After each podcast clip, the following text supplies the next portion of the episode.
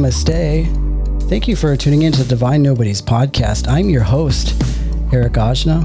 I'm joined by my fellow partner in light work, Jennifer Lynn.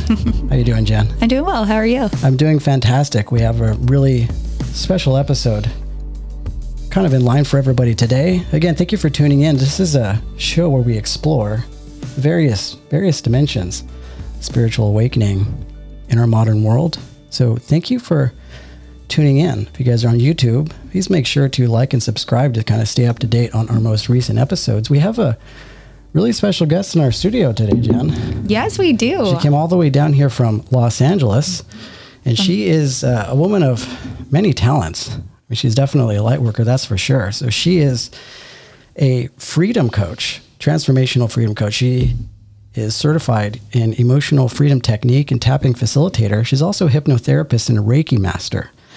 And she also facilitates uh, a lot of ceremonies involving kambo. Yeah. Yeah, how about that? So Yeah. we're really, really grateful to have And an entrepreneur.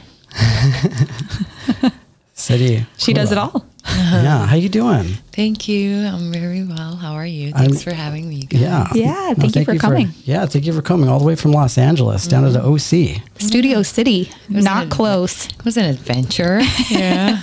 Yeah. For sure. yeah. Yeah, so it's good to have you here. We have a lot of ground to cover. Like I said before, you're a woman of many talents. You do a lot of different things. I do indeed. And uh, wanted to just kind of get into a little bit more of what it is that you do.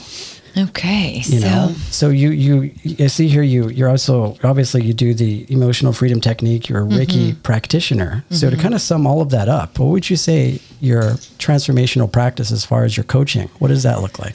Okay, so um, I decided to call myself a personal freedom coach, and uh, how it actually started. I am a clinical hypnotherapist, and once I started going that route and studying, uh, you know, like any any modality, it opened up an entire different uh, realm of different modalities where, Yeah. like, I was interested, and I started really you know, uh, getting sessions for myself. And then once I realized it was really amazing, I was just like, get prac, you know, like get just like certif- certified.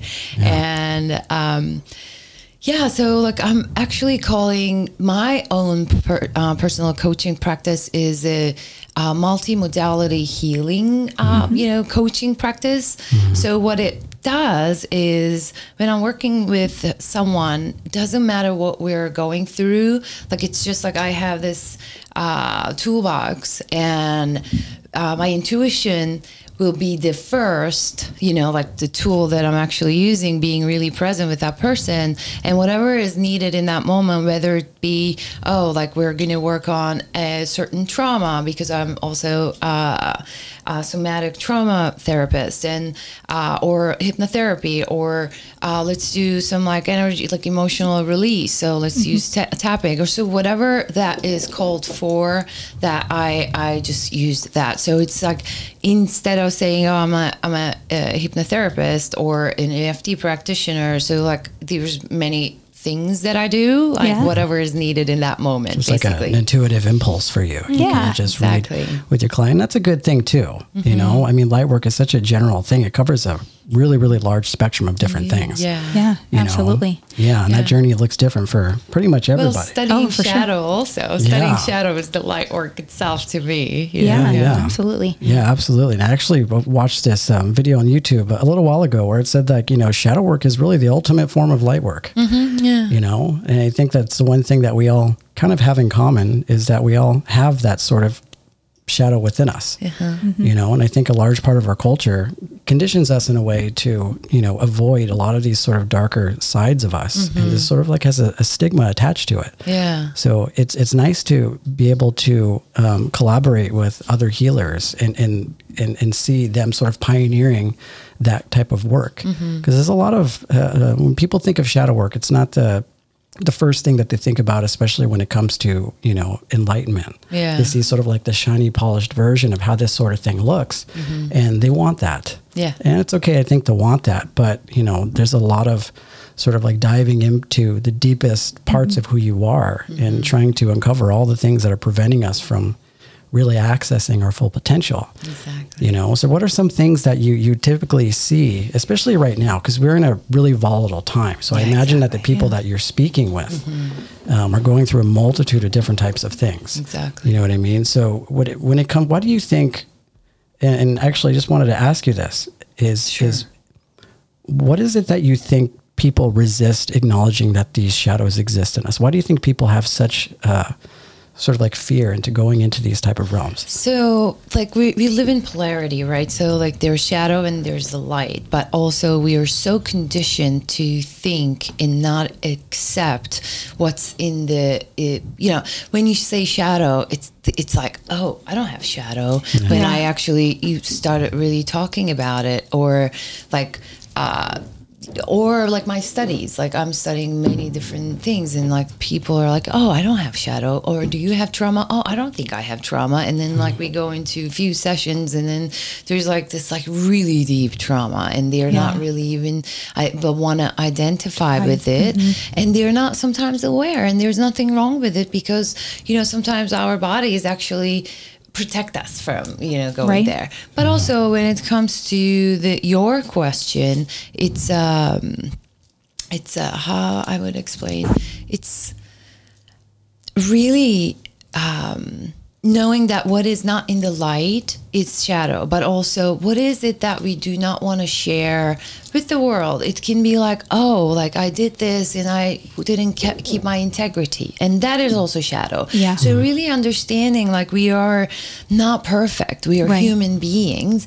So and we are in this polarity and we do that that exists within everybody. So mm-hmm. like you know no one's like all love and light. Mm-hmm. And uh, in my own personal experience the more I go deep into my shadow and actually confront those dragons, the more light I actually bring. So, like all the traumas, all the things that we're running away from is actually, you know, like what people want from, like t- when they see another person, Right. being, oh, she's a light worker, she's been doing this, but also, you know, there's a way that we're going through to actually get that. Yeah. So it's not mm-hmm. like, oh, like love and light. And there's a lot of, you know, we can actually even talk about the spiritual bypass that is like it's not accepting the shadow on all love and light. Oh yeah. You Oh my gosh. Yes. See that all the time. And that's totally different from somebody that may have experienced trauma and blocked it out. Mm-hmm. Um, and then whenever you start talking about it, something else reminds them and then it brings it up. And then that opens an opportunity to kind of work on that. Mm-hmm. That's completely separate from the spiritual bypass that you're talking about. Mm-hmm. Yeah. These are people that know that they have trauma and rather than deal with it, they just Yeah. are like, nope, Yeah. I, I don't ascribe to that Yeah. at all. It's only love and light here. Yeah. Um, which I think is worse. I mean, you know I, it, it i'm not going to say good or bad and it's not my Yeah. place to judge but also like it, it it takes away from the full spectrum of the experience Right. but there's like different um, schools of thought that you know like you can study. Um, i am i am a student of joe dispenza and you know what he's teaching um, in general i'm just going to talk about it's like you are whole. Like Right. we're all whole. So and and i thought like i was um, another teacher was like saying this if you are like when we think frequency um if you're instead of like doing the inner work and going and digging deep and looking for trauma all the time which i think it is also necessary especially in the beginning of our you know like t- taking the full density Yeah. but once we are do, do we did the heavy lifting we can actually subscribe to the other you know um the school of thought, which is like we're whole and we're already abundant, we're this and we're that. And once you actually think and feel in that frequency, anything that is not in that frequency will actually leave you. So you're actually going to tune yourself into that frequency. Yeah, so that makes but sense. Also, you know, I use them both hand in hand. So Mm-hmm. like I, you know, we do the dig- digging deep and Uh-huh. cleaning, and then also, you know, like bringing this. So this is living from the joy and the abundance and the beauty and all that stuff. So it's Yeah. actually because there's also when you and it was one of my own experiences is like I just really got stuck looking for a trauma and like it just Yeah. got very serious. Yeah. And and there's that trap of doing the work, right? Right. So um, now that I'm actually aware of it, so like when I work with people, I'm actually just like putting, okay, this is what we do, and like we get to actually have fun, and through joy, we can do the shadow work as well. Right. Yeah, oh, I and love like- that. Yeah, I like that, and and it's almost like uh, this this this. I guess this uh, facilitating uh, this sort of radical honesty that needs to take place within a human being in order to arrive to that place, and it makes me think of that sort of dark night of the soul, because that's where a lot of that trauma kind of comes to the surface all at once. You know, there's this all of a sudden recognition uh, when the light sort of kind of starts to peek into the, the depths of that shadow and all these things start to kind of rise to the surface. And uh, that i guess in the most practical level can just be looked at as us just being authentic and honest with who we are. And that is fully embodying that the polarity of who we are mm-hmm. which is like that light as well as that dark. So once that trauma all comes and i'm coming from just you know my own personal experience it's like once that dark night of the soul happens and you're forced to kind of look at mm-hmm. the implications of your own behavior your life everything. Of course like you say it, it, it comes on very heavy but after a while i think i find myself more kind of just present inside of my body. Yeah. and that presence basically you know involving me just being present with the people around me but also being present with the thoughts mm-hmm. that i think and the mm-hmm. full spectrum of all the emotions that come up with that. So when that trigger comes up mm-hmm. That can be a trauma i can Yeah. pay attention to that but i think i agree with you where it's right it's like you don't want to get into the process of just obsessively looking Yeah. for, for Yeah. these Yeah. type of issues Yeah. Right. You know? So in my experience, uh, and it's I did not only have one, but uh, many uh, dark night of the souls. So like you said, everything. So it's it's a disconnect. So it's like actually our spirit is like calling us like enough. Like I have been trying to you know reach out, and you're Yeah. not hearing, and this is here you go, and there's nowhere else to go. But actually, to, like you said, you know, like I have to feel in there's presence. So that that's the experience of surrender. So because there's nothing else. Like you know, you cannot go any deeper. But Right. also, it's like the it's it's a, it's a um, process of death, and anything that is not in resonance will die. And then we're like from that place by feeling by surrendering into that experience, we're gonna actually start giving a birth to our new experience in a new home frequency, basically. So yeah, that's the you know that's the the presence because there's nowhere else to go. Like you know, Right. I'm yeah. in it, that know? that Yeah. makes sense. Right. I have a question about Sure. um, you said you were a student of Joe Dispenza, Mm-hmm. and we talk about meditation a lot on this show. Mm-hmm. And uh, I've I've watched a couple of his videos like Mm-hmm. online. I haven't really gone any further than that. Mm-hmm. So without giving away his secrets and his like secret sauce, what is the difference between the way he teaches meditation compared to the way maybe we would talk about meditation? Um, well, I guess that is kind of asking for a secret. Yeah, you know what? It's, it's, it's a really beautiful question, and you, you know we can have a um, bottle of uh, wine and have a really long conversation about that. You know, like that's his life's work. Yeah. but also he's uh, teaching a specific uh, modality. He like that he has been studying over, and it, like I don't know if you actually heard about his life story and like how he actually you know started practicing and all that, but um ultimately what he's teaching is we can reprogram ourselves by thinking and feeling with a um, we can hold a vision and bring a elevated emotion into it and get out of our bodies and reprogram our bodies because our bodies are, are the conditioned like conditioning of the past so Okay. like you know to cre- recreate you know re- not to recreate but create a new future uh, like Okay. we get so that's that's That like make- a okay. deep you know teaching Okay. Uh, yeah it, it's like if anyone's interested listening to this i would really recommend listening to a few podcasts or reading his book yeah Yeah. Yeah, Okay. and I like what you said um, before about you know really when it come when I uh, I guess approach the process of just being present inside of the body, um, like you say, like the thoughts are largely a product of our sort of Western conditioning, right? That contain our entire story. Mm-hmm. You know, and I think the the one thing that the ego tends to do is it sort of starts to wax poetic and romanticize our interpretation of that history. Mm-hmm. And I, I think, as far as mm-hmm. like me going deeper into my spiritual practice, you get to a place where you realize that that sort of dialogue happens inside of the mind. No matter how chaotic or how good that it is, that space of awareness allows you to be able to see both without over identifying with the story. And um, the the interesting thing I, I, I feel, and, and you've probably felt this too, where it's like there's after a certain point when you become radically honest with yourself and your journey, there's nowhere else for you to hide inside of your mind.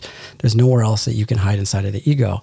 So the only thing that you could really do is be present mm-hmm. because you mm-hmm. realize that the ego can I mean, you ask really fundamental questions about how the universe works to the ego. We act like it would know the answer to the question, but it doesn't. Mm-hmm. You know, that, and then once that understanding comes, that sort of like natural process of surrender takes place mm-hmm. where now all we have is what's in front of us.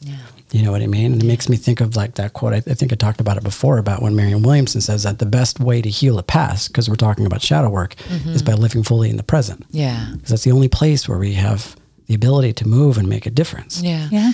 And you know, like we're like you said, we're over identifying and our ego wants to, to be safe. And what is safety? Safety is the, in the known. Mm-hmm. So like it doesn't want to uh, let go of what it knows. Yeah. And even though like, okay, like I used to be this way and it didn't really work for me. And I, it- like I am a complainer, right? That's shadow. Like let's do shadow work and decide starting from tomorrow, I'm not, I'm, gonna, I'm not going to be complaining.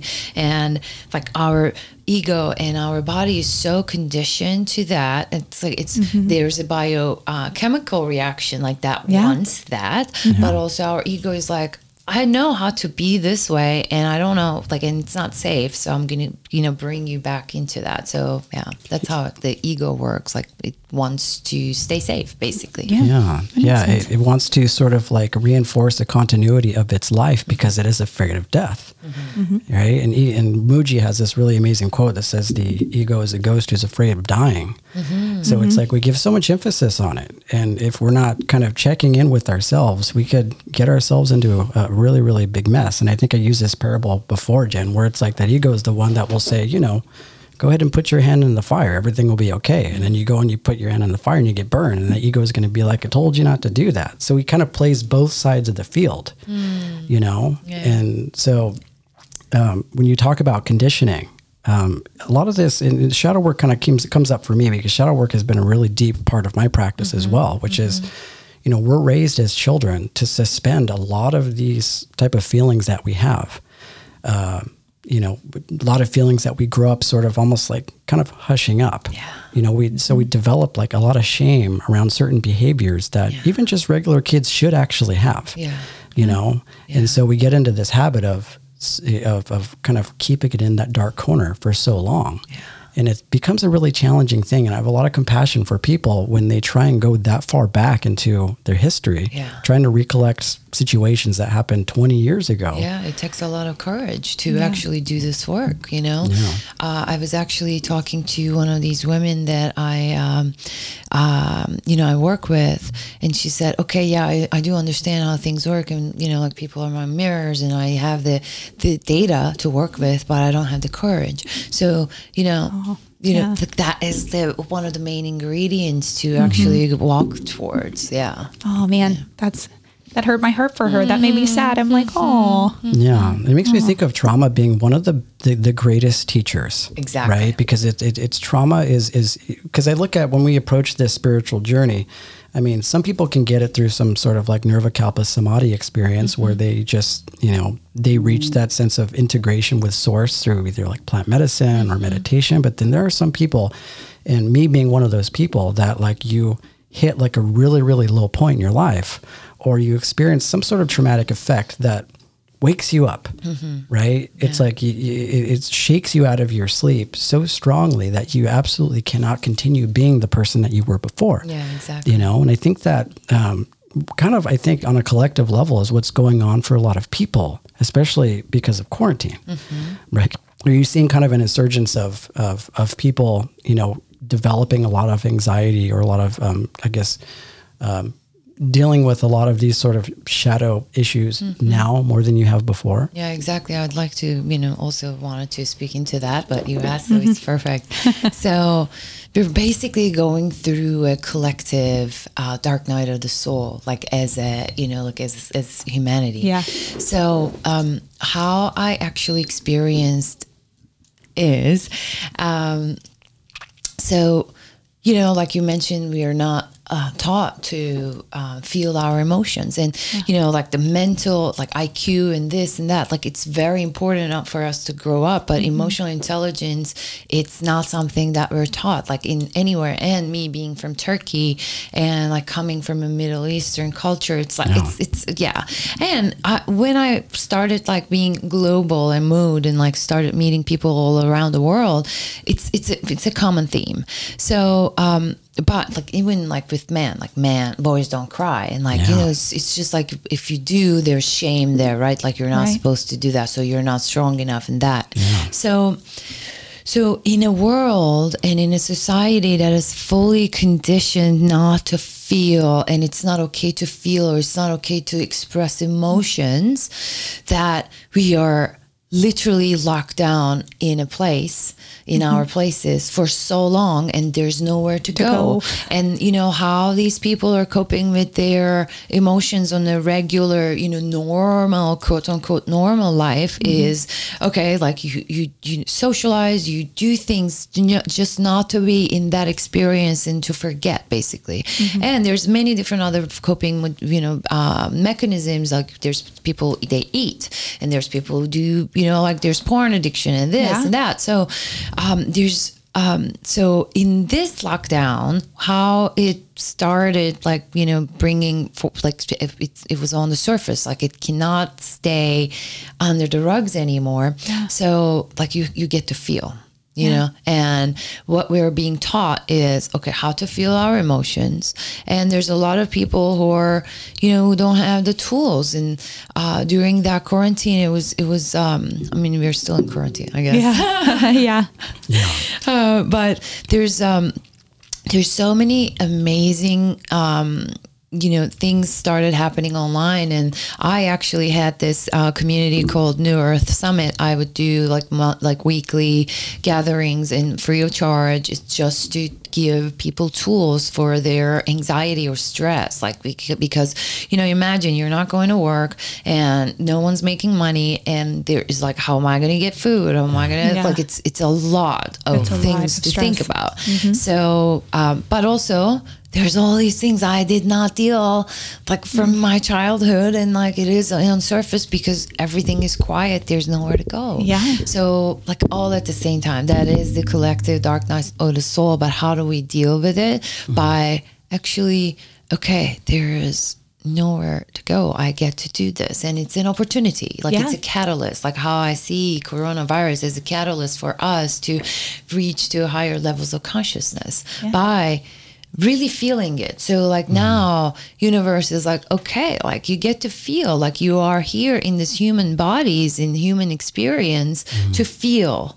Like that is like uh, i was actually i did a post i don't know like it's like we're being grateful for all these senses and like we have sight like we can we can hear and we can smell the flowers and everything but are we grateful to feel? And when it's like good you know positive feeling it's nice right? Like Yeah. it's like we we love it. Like we want to stay there. And you ask the question like what do you want in life? I want to be happy. Yeah. but like on the other side of it it's like there's there's the entire spectrum of emotions and there is like you said th- and there's a lot of teaching in trauma. There's a lot of light in the trauma once we actually go there. And through our traumas i mean if you ask me how did you get here? Like my, i am teaching you guys my traumas. Yeah. like i am like that's how i get to this you know like you know path. So uh, by studying in like okay this happened and this happened for a reason mm-hmm. and uh, what is it in there for me to learn? So like and you study that you by studying our, and it's not always easy like you know like it's not always easy but mm-hmm. every shadow i don't know if you guys are familiar familiar with uh, gene keys and richard rudd says mm-hmm. every shadow contains a gift. So like you know like that's and that's the ultimate gift. Like i that's why i'm so passionate about doing this work because every time i dive in like something comes into my presence and like okay i get to work with this i mm-hmm. know on the other side of it is like something that like it's gonna make me feel more free it's gonna make me feel more vibrant or mm-hmm. alive or younger you know? Yeah. like yeah. Yeah. Absolutely. yeah. So I on your bio I was reading about um, that you're a hypnotherapist. Mm-hmm. So, you know, any and I'm sure other people listening have the same kind of image in their head of like the traditional hypnotherapist that is on stage. Yeah. Yeah. So, um, tell us a little bit about your practice It's like and stopping people in like a like on the side of the street. yeah, Like, yeah. like a You come on stage. We're gonna hypnotize you now. Walk, you know, quack like, a, duck. It's like a David David Blaine type yeah, of thing. totally. Yeah. I mean, we're in Hollywood, and that's how it's being shown, right? So, Right. but it's not quite like that. Yeah. So, using hypnosis, the tool of hypnosis, which is like a um, um, um, theta um, brainwave Brainwave. state, uh, to use it for like to reprogram. Okay. So like theta brainwave is the ultimate brainwave frequency that we can actually um, create change from. Yeah. So uh, using hypnosis tool with the therapy, like traditional talk therapy, and like you know, um, th- in the same, um, let's say, an hour, like we go into the stuff and like we talk about it, and then how do we create change? In you know, like and sometimes it's actually really easy instead of going into the deep trauma. Like this is what I would like to change, you know. And I, I I did not really believe uh, hypnosis myself until I quit smoking in one session, and I was smoking 60, for sixteen years. Oh wow. So like it really works, you guys. Was that like a, was that like a question of like doing a past life sort of regressive type Mm. of thing, or was it just you kind of got really deep in there? The, so like with any addiction and hypnosis it's kind of tricky like you have to really want to like Yeah. do it uh, because there's also the physical part like physical addiction and you're going through withdrawals and such Yeah. um but if you do really want it it- like it's it's with any addiction you create a really really really deep state Yeah. basically with deep state not the deep state Yeah, yeah. deep brainwave state. Deep brainwave state. Yeah. So, so, so that's uh that's how hypnosis works. So how do you get someone there? Is that like through when you say um, brainwaves, like through music, or how So do you? So I do use music, and I do use like you know like my voice and their breath and the, the deep state of relaxation, basically. Okay. And that's the state you're we're always uh, experiencing just before we you know fall to sleep, and uh, right after we wake up in the morning. So if you guys are listening, you can use that like we call the golden 30 minutes.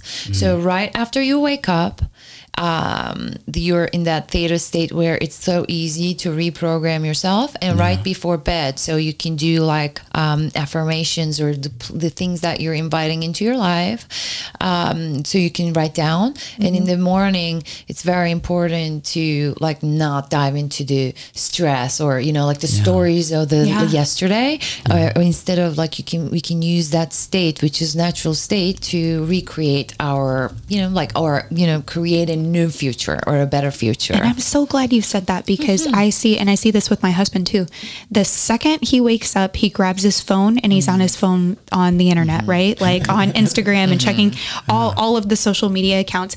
And that is seems like the worst time to to do that. Yes. Because now you're programming yourself to do that every day. exactly and To be a voyeur. Yeah, exactly. And you know, like that is one of the biggest part and I'm glad we're talking about that. It's one of the biggest parts of my practice and like personal practice and what I'm teaching to anyone who I come across with, like which is in this case you guys, you know. Yeah. So um so personal like and it doesn't matter uh, how long we practice in the mornings, but I think it's like anyone, and I have been in this personal development industry for this past 12 years, and anyone who I came across with, like that I deem successful, and my success is in definition is different, but like, so they have a morning practice. Like the, the, the the common theme is like, how do you do this? I have a morning practice. Yeah. So and especially in these times of like everything is electronic and the you know like the alarm goes off and like we have the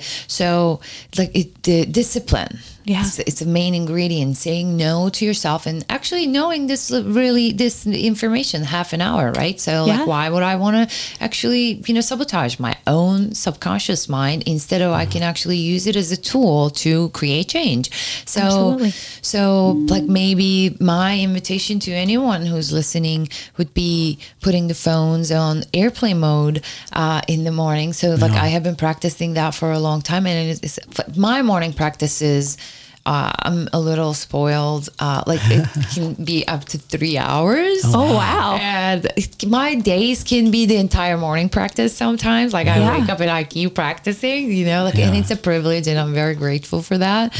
But, um, but yeah, like even if it's um, five minutes of just like, okay, I have a body, you know, I am in a body and I'm grateful for this day, like Yeah. bringing something to the heart and opening the heart and, and setting an intention, very simple intention. Okay, today, this is what I'm inviting into my life. And like from that point, we can literally create a total different experience for the rest of the day because how we start our day is how we live the, the entire day and how we live our days, how we live our life. So why don't we create like everyone is talking about this change, this Yeah. this change, but no one's, you know, like willing to do the, you know, like the very thing that moves the needle. Yeah. Yeah. Which is, you know, like the practice, like the the, the practice. The discipline. Yeah. Yeah, yeah. I love that. So we just uh, finished with Lionsgate. So did anything like significant happen to you during that time? I was uh I was in Mount Shasta. oh, you were at Mount Shasta. We actually, Oh, so, yeah, we just did an episode. Well, a little, a couple episodes about Mount Shasta. And I just Yeah. sat such an amazing place and it was my first time so on uh, 8-8 i was not in mount shasta but lionsgate portal was open for a while right so um, it, and it was my intention to actually travel there and really feel the energy and it may sound woo woo to anybody like you know that place has a different energy i did not really understand it until i was in the vicinity i'm like Ah, see? I told you. I I've never ya. been, but yeah, he talked Yeah. about this. like The it's exact such a same thing. majestic It is. beautiful place and wow it's an experience Yeah. yeah, Yeah. so amazing. Did you run into the Telos while you're up there? no We're all looking for it. Let me know if you find one. Yeah, okay But they had a lot. Yeah, we had a. I, I, it was a really beautiful experience for me too, and of course, it's special for every single person. Uh-huh. Yeah. depending on where you go. But yeah, I'm glad that you understood the affinity that I have to Mount Shasta. Jen's Jen's next. She's gonna. but i Yeah, I'm mean gonna go. yeah it's it's a it's a it's a energetically like it's a very potent place because it's also the uh, root chakra of mother earth Yeah. so like it, it is already a, you know like a really activated space and it's like an uh, active volcano also Yeah. so there's so much going on there Yeah. and there's a lot of you know you know and also the people who are living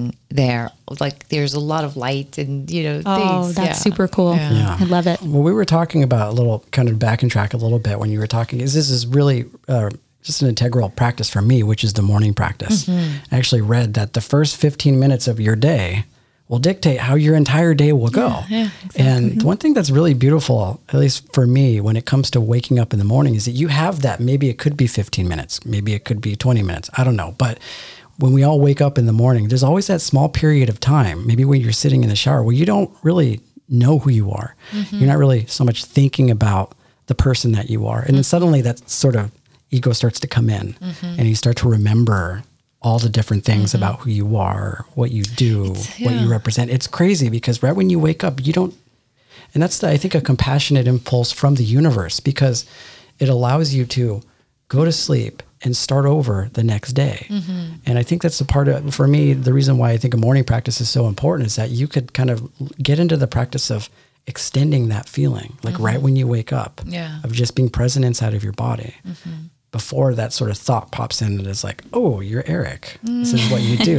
and this it's is, a, yeah. and you know like and and there's like a whole scientific part of what- you're saying and Yeah. like that the whole experience which is when you first wake up it takes half an hour you, for you to fully wake up so like you're you're you know like it's actually not knowing who you are is actually really beautiful or not Yeah. remembering who you were yesterday is actually really beautiful so you you get to create in that moment by just being present. And you can tap into that. It's like you know part of the part of the you know actually main ingredients of like manifestation. Like you, you know you from the from the nobody from the uh, from the quantum level you can actually create who you want to be um, without this bringing in the stories of the the, the yesterday. Because uh, on a regular day I'm I don't know where this is going to go after I tell this like you know. On a regular day we have 60 to 70,000 thoughts we think. That's a lot of And- thoughts. yeah I love that. Yeah. and uh, if you think about if you, if you believe that our thoughts create our reality, we wake up and 90 the next day, 90% of our thoughts are the, the same thoughts that we were thinking the day before. So mm-hmm. we are literally just li- reliving the yesterday. Mm-hmm. Like we're not doing anything new and we're like so so that gets to be the experience in not believing into our thoughts and also really doing things differently. And it takes a lot of you know like um to create new neuro neural pathways Yeah. like it takes a lot so maybe even like changing okay i always take this drive um, you know to work but let's just change the route like for that day and then like watch how many different synchronicities will unfold for you because you chose something that is unknown yeah. Right. Yeah. And that's what Osho says. Courage is a love affair with the unknown. Mm-hmm, and I think that a large reason, a large part of the reason why people need um, that sort of, I guess, comfortability is because they have that fear of change. Like they Mm-hmm. have a, a, a really large fear of not knowing what's going to happen. Yeah. But the reality is we live moment to moment Yeah. in the complete unknown. But we pretend to try and I guess that, I think that's where I'm speaking to a large part of what the ego does. Yeah. It gives us a sense of safety. Yeah. But at the same time kind of prevents us from moving forward. It prevents us from really, really accessing the moment that we're in. exactly So I think, um, and I, I could even draw that as far back as like people's fear of death. Mm-hmm. You know, I think if, if people dove really, really deep into the implications of what that means, then they would live a more peaceful life because then they would know that this, that, that the source inside is eternal. yeah You know, You know, like that death is one of the topics that it gets to be talked more and like it's not talked enough because we act like it's never going to happen and it doesn't happen it won't happen to us Yeah. like Yeah. so but once we actually start making peace with death which is a big thing, you know, mm-hmm. but also like we are having a lot of, you know, small deaths. Like even you're, you know, you talking that you're having a dark night of the soul and emerging from that chrysalis. Like imagine the, you know, like transformation is like, think about like a butterfly going, you know, the caterpillar going into the chrysalis and then coming Yeah. out as it like with with wings and doesn't know what's happening. That's a death process. And throughout our lives, we go through so many death processes, and death is just a different, you know, like it's the um, the energy. Like we are changing form. Yeah. So and and it is non-negotiable. We're all gonna die. Like I, I don't want to be the one who Yeah. says that. But Surprise. We're all gonna die. seems to be the only thing we actually can be certain of. Exactly. In taxes. Yeah. Exactly. But it's like, the, but it, in taxes, and it's the one thing that people it just go around pretending like it's not going to happen. Yeah, exactly. So it is something that I think um, once there's a book, uh, Tibetan Book of Living and Dying. If you guys have not read it, like I would really recommend. It's it's actually like really uh, teaching how to hold space for someone who's dying and like in the traditions and such. And now I actually heard uh, in Mount Shasta from like I met this beautiful, amazing woman, and she's a death uh, doula. She's holding space for the, and I had no idea this existed, and such an amazing like Yeah. honor, you know. Yeah. Yeah, You so I are? actually I, Yeah. I wouldn't call it a death doula. I mean, I mean, there's probably different ways Different of calling ways to it, but experience- yeah. I mean, long story short, and Jen knows this story. I had a near death experience in my early 20s, And so that kind of got the mm. gears going into afterlife studies. So I actually started volunteering at hospice, mm-hmm. right? And my experience with death was one of the most peaceful experiences. And uh, I did kind of come face to face with Source, and there mm-hmm. was there was nothing really crazy or or, or you know you know it was nothing dark about it. It was a really beautiful experience, and that that right there is that sort of um, that realization that most people don't realize about it is that they when they when we think of death, we think of uh, every possible horror movie that we've seen in the past. A lot of these sort of like mythical structures that go on in our minds about what it means, but um, I think it's it's not really like that. You know, I think it's a very peaceful process. But it, I started volunteering at hospice, sitting alongside of patients who are in their final days, and I did that for a long time.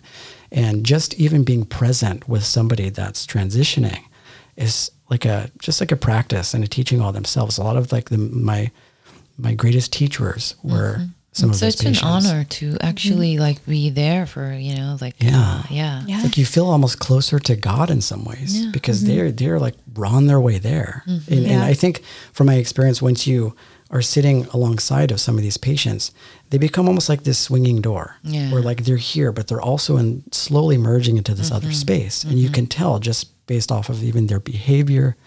The things that they look at in the room, mm-hmm. the type of things that they talk about, like they're going over that life review inside of their mind actively while we're, they're still breathing. And then when they finally transition, it's like Jen, she's a nurse Mm. and she's seen sort of like this spirit leave the body just as I have. And, mm-hmm. you know, just like you say, like the peace yeah that you feel in this room. You know, Yeah. like You know.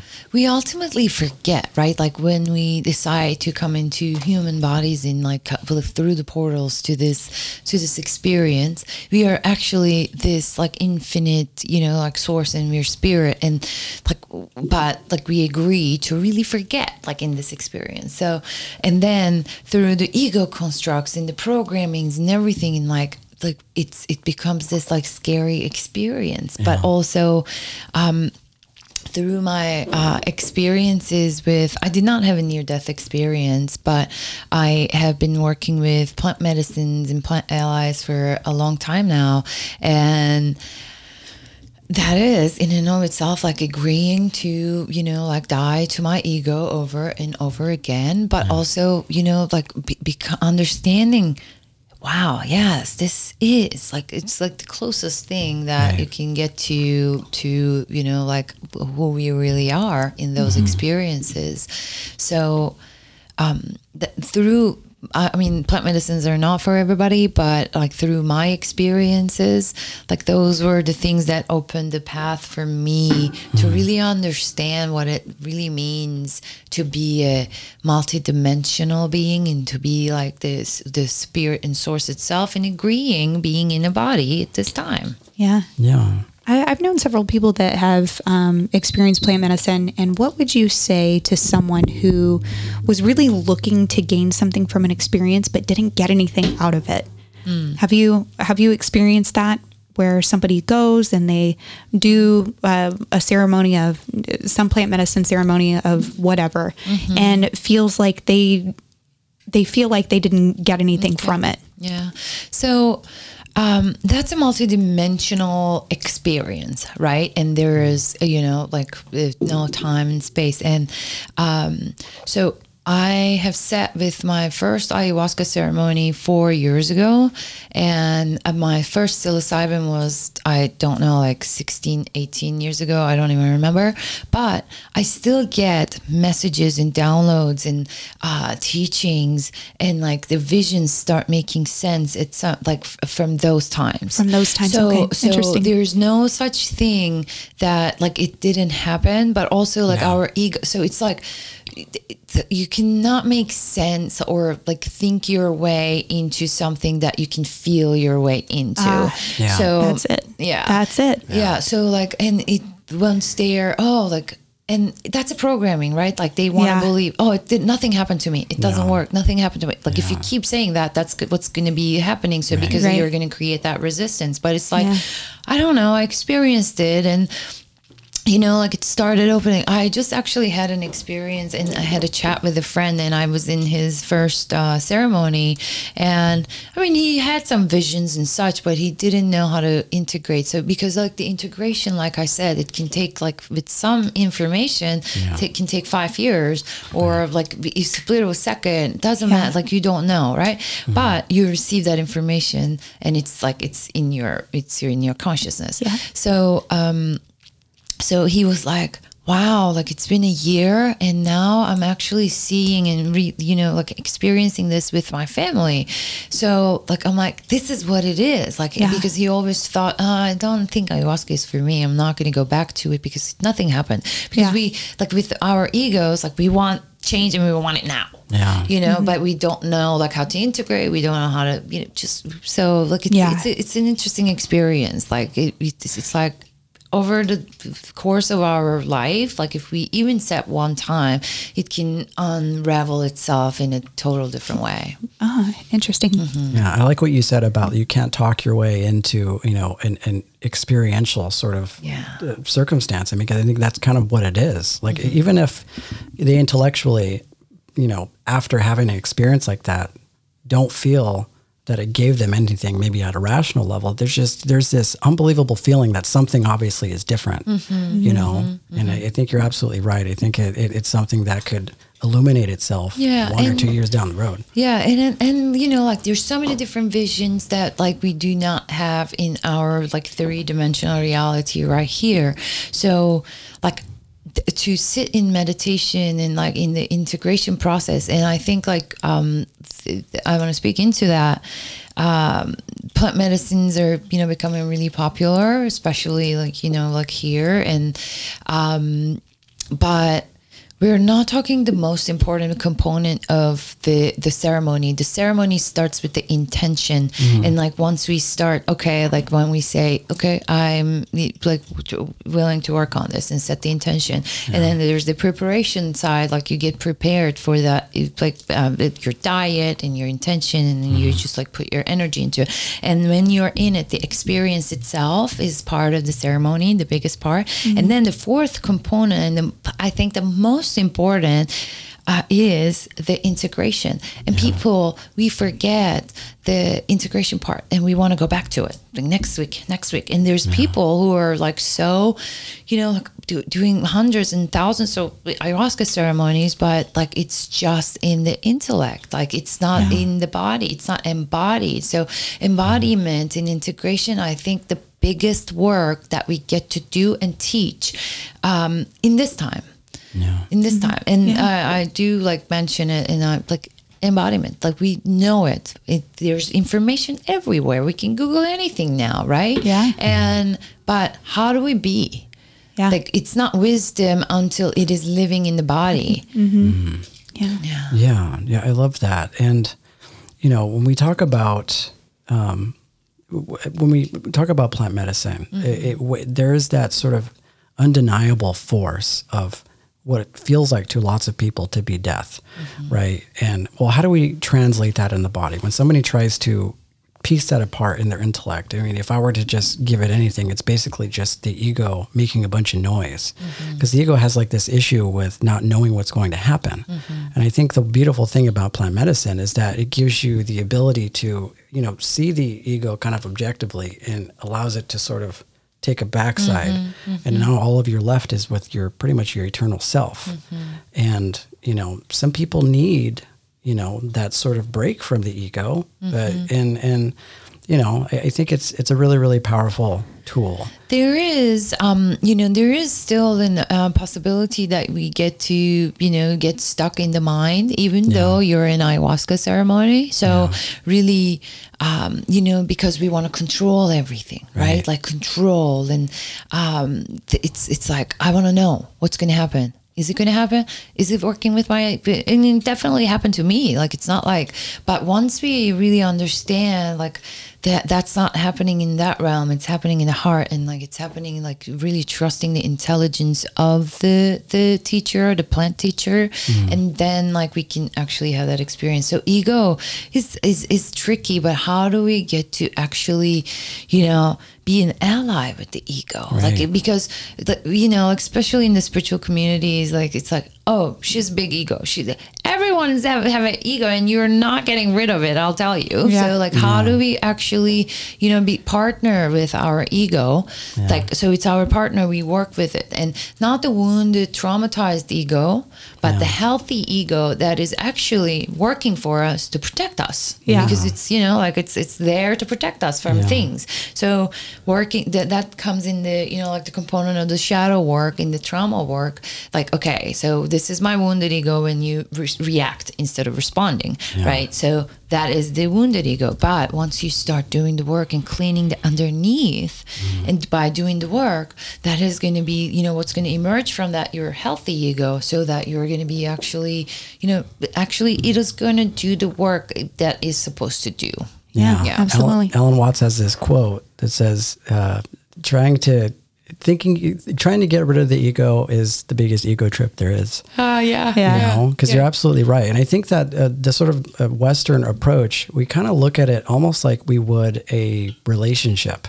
So if we're in a relationship with somebody for an extended period of time, we could, if if it ends up being a toxic thing or it ends up end up not working out, we can just end that relationship, move on to somebody else.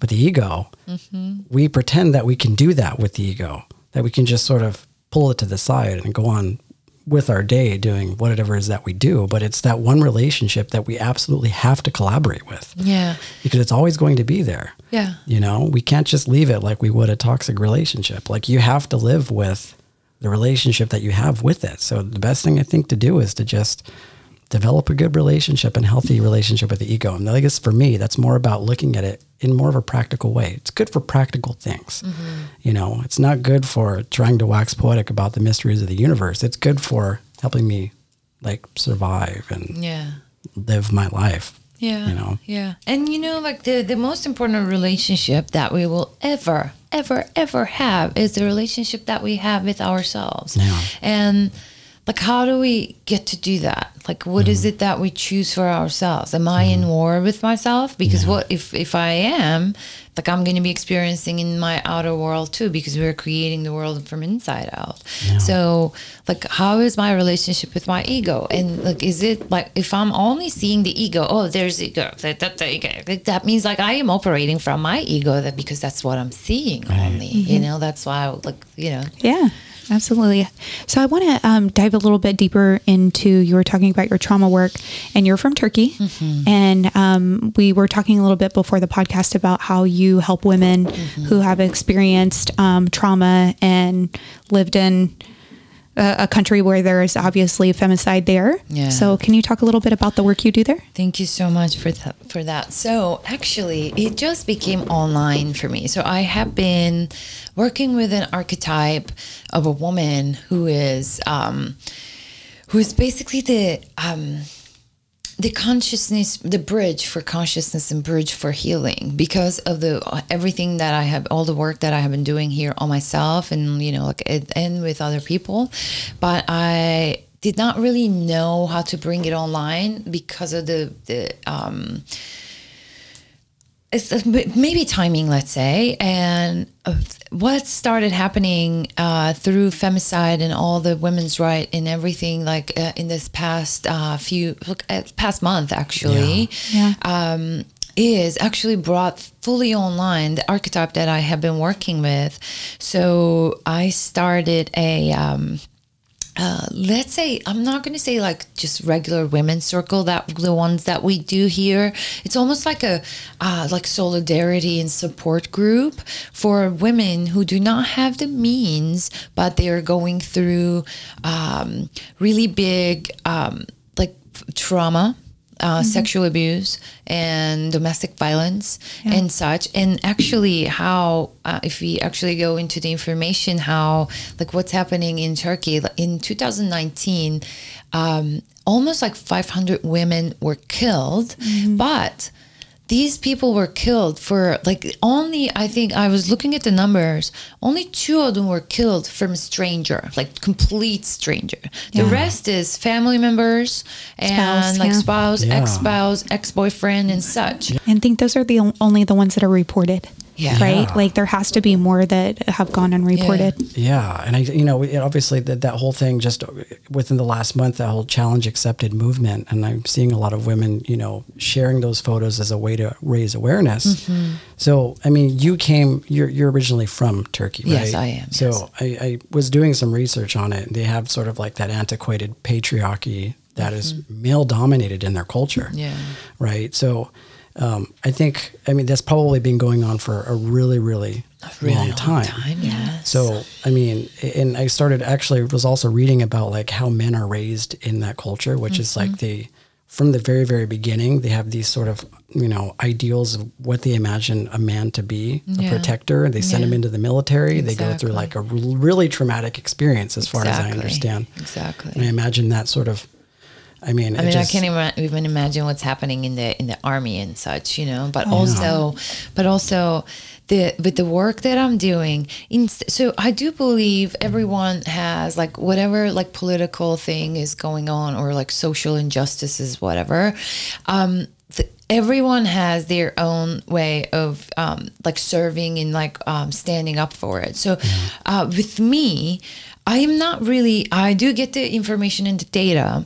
I am more interested in like how women are actually dealing with it because I also am coming from that culture and it was always a mission for me how I just didn't know like how it was going to lay itself out for me because I did understand what it means to come from a uh, family or from a from a background that is like you're, you're what you say does not matter. And like you're, mm. you're you don't have permission to do this. You, it's just like sh- you're you're shut down. Yeah. Mm-hmm. like completely. And there's also physical abuse you know like it's like emotional abuse there's sexual abuse and this and that. So mm-hmm. like how and the, you cannot talk about it because also if you're raped or if you're abused or if like anything it's it's all the shame is being put on you. That's Yeah. actually whatever's happening right now is to bring in awareness. Like no like this Yeah. is you know like this is this is not it. So uh, and all these women and it's just like this work is just so close to my heart and and they don't really know even to, to talk about it. So what i'm creating right now and it's um in, in a few weeks i'm going to turkey uh, it's to really create safe spaces to actually open the conversation because uh, what is shadow work right? So if what what is not in the light is in the shadow. So if one person is actually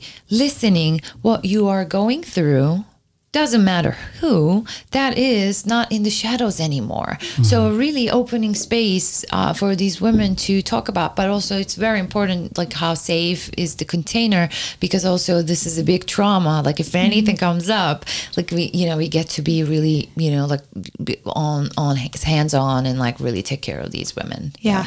Yeah, absolutely.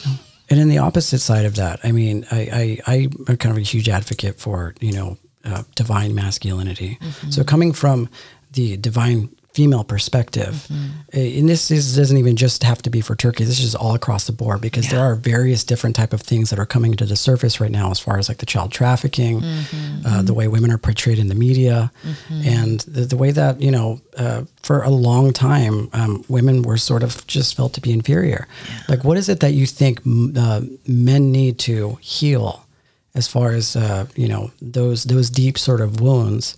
And kind of arrive more to that place of integration with their divine masculinity. Yeah, Mm, that's a so good question. that's a really beautiful question, and that's a really big question. Yeah. But like, what it comes to me first, like as far as an answer, which you know, like it's a, it's a deep, deep work, and it's a generational work, and you know, oh, not only man is uh, carrying this wounded masculine, us Right. women are carrying the wounded masculine as well. so right. really looking at that. But for if you're asking for only man, what do they get to do? It's actually really learning um, how to actually feel. And being okay to feel and express the feeling first, like Yeah. because there's a lot of shame there. Like how do i express my feeling? And like if there's you know even like in in intimate relationships like oh i'm not supposed to feel this. I'm not supposed to say this. I'm not supposed like you know Yeah. they cannot That's be true. intimate. They cannot open their hearts. And and in the divine marriage which like when the healthy masculine and the healthy feminine comes together the feminine teaches the masculine to open the heart and the masculine teaches uh, the feminine to like be safe and like be, you know holds it safe and so so the the masculine for it to be healthy not only in terms of like in terms of being a male mm-hmm. it, i think it's like really learning to open the heart and like feel the feelings Yeah, I Yeah. agree with that because I mean, and I've been in relationships in the past where it was just like women have these archetypal, some women have these archetypal images of what a man is portrayed. Mm-hmm. Their idea of strength, of course, is different for all of them. But you know, it, it's cra- it's it's interesting that in our culture, being able to be external with your feelings is almost looked at as a weakness. Yeah. You know, I have a I have a moon in Gemini. I like to talk. Yeah. You know, I like to talk about my emotions and my feelings. Mm-hmm. And you know, the right people understand that, and the right people, you know, they they can meet me in that place. But I've actually I've come across I would I, my own share of like toxic femininity where it was like it wasn't right for me to express my feelings. yeah. You know, and then you develop some shame around that. Yeah. You know, so I, I definitely think, and I'm, I'm I think that we're kind of heading into that path by talking about um, these type of things, especially when it comes to men, because traditionally, you know, maybe it's that whole nuclear family era where it's like men needed to go outside and chop down trees and build houses, and you know, the emotional component wasn't so much there. So, I I when it comes to personal freedom, I am actually so committed in my work to be the living breathing example of what it really looks like doing the healing. And it's and showing them it's not only love and light and there's always like ugly cries and you're on your knees and crying and like screaming and kicking and all that stuff. So i actually was going through a three day water fast experience uh, this past weekend and something came up for me and I was like, instead of just posting, I'm going to go online. And I was in the process. I was very emotional and like there was a lot of fear in my body. And I said, I'm going to share this because it gets to be shared. So I did. But also, uh, I was not fully received. And because also, like, um, there is a, there's also two different types of um, followers or you know like audience that I have. One is like Turkish, and also there's like you're not supposed to show you're like there's something wrong. Yeah. you know. So so also I can actually see that too. Like that's also my learning too, right? Like how. So uh, still, even to this day, like to be happy and everything is beautiful. This is the life that I'm living. This is so nice to show on our social media or like any media channel. But if you're going through something, there must be something wrong. yeah. Like, but also. You know, like that's that's how we're like I am committed to teach, like to like through my channel, like Yeah. that's how it wants to come forth. Yeah. Yeah, and I, I, I love how eloquent of a speaker you are in a lot of your mm, your videos. Thank you. Yeah, and you, you touch on a lot of different points, and I think the shadow work being one that kind of sticks out for me. Thank You you. know, but I mean, you definitely had some pearls during this interview for sure. Oh, thank so, you. speaking of pearls, Mm-hmm. so if there is one thing that you wanted our listeners to remember from this conversation or any kind of advice you just want to share, um, what would that be? Thank you. It's a beautiful question. Gratitude is the uh, ultimate form of receivership. It's the biggest uh, prayer. Yeah. So I think it's like we did not really touch on gratitude, but also, you know, like I think it's one of the most important things as we are go- moving through life, knowing you know like really focusing on the parts that we we we have and we get to experience. So this is my invitation. And also another thing that we talked about was um you know really starting the day with a practice. So really creating non-negotiables for ourselves to create expansion to create transformation. And um and yeah after talking to you. I'm definitely going to be more diligent about creating a morning practice because my morning practice is all over the place. I wake up, um, I don't set an alarm. Uh, I just, my circadian rhythm wakes me up at 6 a.m. That's just the time I get up. Yeah. So, um, and it's funny since we've been working from home, I haven't, I haven't set an alarm one time That's a privilege. you know It's yeah it's such I a privilege yeah, yeah i just wake up whenever the sun rises so um but i'm not really good about being consistent about a morning practice but now hearing the first 30 minutes that that's the opportunity for change i'm definitely going to implement it so Yeah. thank you so much You're for that welcome so much. Yeah. Yeah, and I and you said water fast. So I mean, I, I'm not as familiar with the water fast. How long do you typically go on a water fast for? this was like this past one was my shortest one. I Yeah. usually do ten days. I have done eight days. I have Mm-hmm. done another. yeah, So I Yeah. have been working with Waterfast uh, on like I didn't go m- o- over ten days. Oh, okay. So yeah, but it is a very transformational, Yeah. such interesting experience. And water is, you know, like we do not need um, any um, psychedelics or any anything. Like everything that we need, it's it's it's there by just you just um, like water has been Yeah. a great teacher for me. That's what I'm I'm trying to say. yeah no Yeah. Yeah, I absolutely love that. It's been a really, really, really amazing journey talking with you. Thank you so much for coming in. Yes. So Seti, Sedef Kula, she could actually be found on her website at sedefkula.com. Kula.com. She's also on Instagram too, which is basically the same name, Seti Kula. And um, yeah, yes, thank you so much for coming in. It- we're going to have to have you come in, come back in because this conversation Yes. probably could have gone on for another few hours or so. oh for sure But yeah there's a, a lot of different things that we can we can touch on mm-hmm. the next time. Yeah. Thank you so Yeah. much, guys, Yeah. for having me. Yes, thank you for coming. pleasure. Yeah, it was an adventure. Yeah. So thank you everybody for tuning in. It's been a wonderful journey. We'll definitely have her back. And a lot of really amazing nuggets, just like you said. Yeah. It's going to be an exciting thing to kind of listen over. But absolutely for all those listening, you can find our podcast on Apple Podcasts. Uh, we're also on Instagram at uh, Divine Period Nobody's Period Podcast, and you could also find us on, on Spotify yeah and uh, YouTube. If you have any questions, you can actually go directly to our website at www dash or www.divine-nobodies.com yeah and uh, And Google, until- and Spo- and, uh, and Apple. slowly taking over we're all over You know I mean? Yeah. Until then, we'll see you guys next next time. Namaste. namaste friends